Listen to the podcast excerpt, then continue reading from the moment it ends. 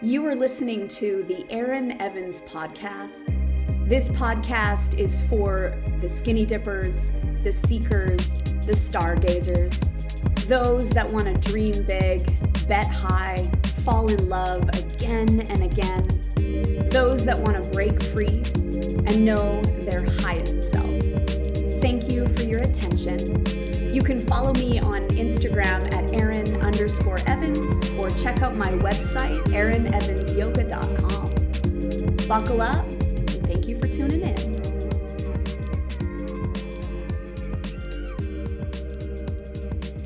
We sit to dine. He's wearing a newsboy cap fashioned from the nineteen twenties and a corduroy jacket recently purchased from a thrift shop. The lighting starts to get softer, time morphs, and I'm transported to a different time. I am so enchanted by his language, his thoughts, his aliveness, and I thank him for the way that he weaves words. He says, "Without you, there is no me. If no one is here to witness, the art can't take shape." Isn't that profound? In order to see, there must be something to observe, and in order to be seen, there must be something to witness. Nature and all the wonders of it are an opportunity to break us out of our melodrama, to perceive the elegance and complexity of the way photosynthesis occurs brings us into the moment.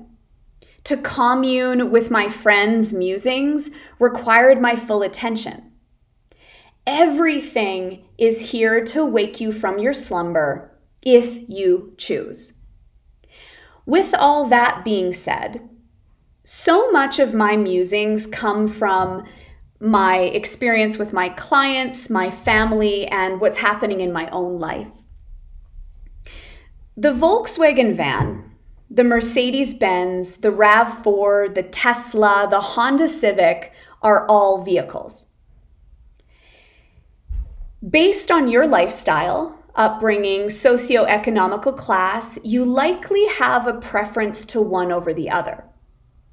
The vehicles are made differently to serve very different purposes. The one similarity is that they transport people. This inanimate object, it doesn't have a consciousness, so it doesn't care if you like it more than another vehicle. Unlike vehicles, we're conscious, yet each of us is designed differently for a different purpose. To compare oneself to a neighbor, a sibling, another, is the root of our suffering and its ignorance. And it's too small for you. The cosmic game of waking up and following your path is to examine your own life, the experiences that you've had, hardships, preferences, aversions, and then follow them back to figure out where you're stuck, where you feel judgment or competitiveness. We come into the world and we forget. We forget that we are unique and beautiful, and that our power, it lies in our individuality and our ordinariness. We share breath, we are connected, but nothing and no one compares to you.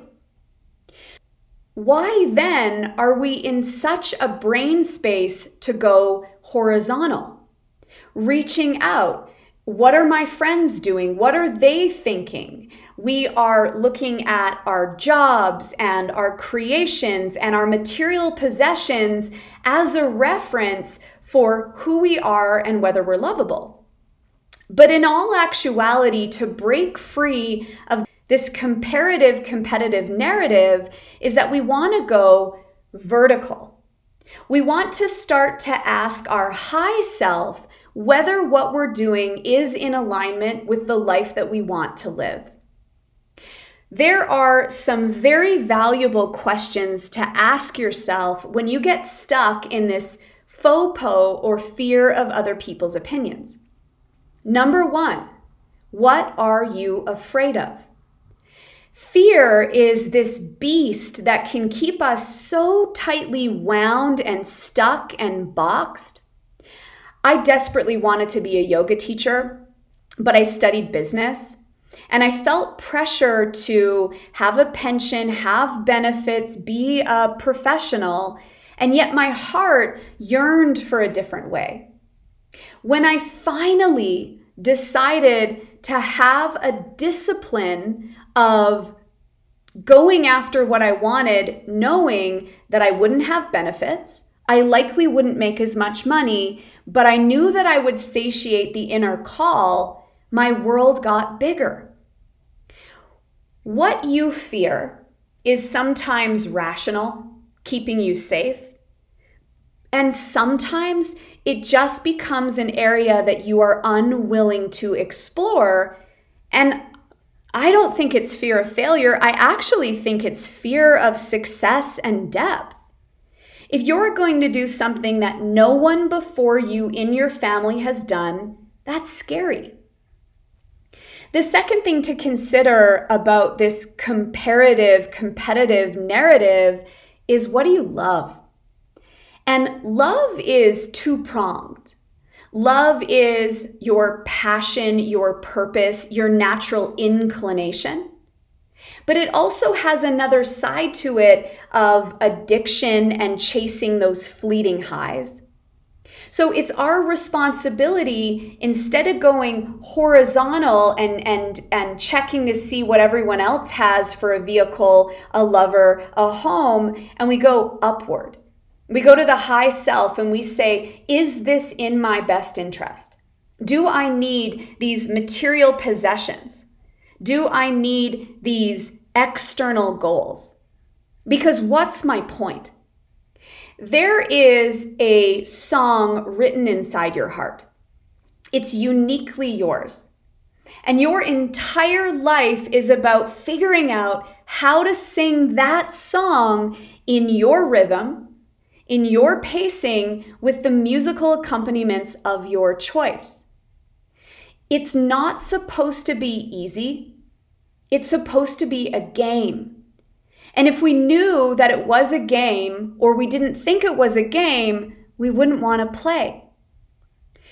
You are the main character of your story, but you are not the author.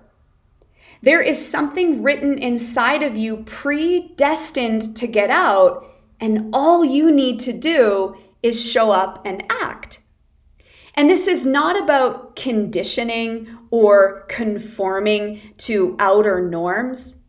This is an excavation process of removing every voice that ever told you to be like everyone else. To take control of your life, to decide that you are a Honda Civic hatchback and you love it, is the decision to make your life matter. It is the decision to have a sense of contentment, that there's nothing at stake. You're not going to lose or gain anything because there's nothing to lose or gain. It's not win or lose. It is not about a dependency on other people. This is an inside job. What is your message? What is your legacy? What is your life? It could be as simple as keeping a clean home and having this amazing family unit. It could be something bigger. It's going to be unique to you. But cut off the external influences. Go inside. Have a practice that calms you and silences the voices that don't belong to you. We are on this path together, but we do it alone. And in our aloneness, we realize that it's not an ego thing, because ego is selfish, it's independent, it's protecting its tiny self.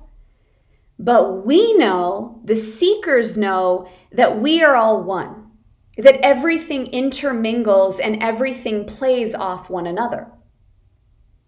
Do you want to be right, or do you want to be happy? If you are a Tesla, amazing. Go recharge yourself and protect the environment. If you're a Tacoma truck, get out there and, and travel roads that are a little bit sketchy. But you have this makeup, this genetic makeup, this body, this uh, level of intelligence, this number in the bank account, and, and all these things can feed into the life that you're meant to live. Stop the comparison. The trees don't compare themselves to each other. Neither should we. I think you're beautiful. I want to hear your song. Why does a duck have feathers on its tail? To cover its butt quack. I love you. Be sure to like and subscribe.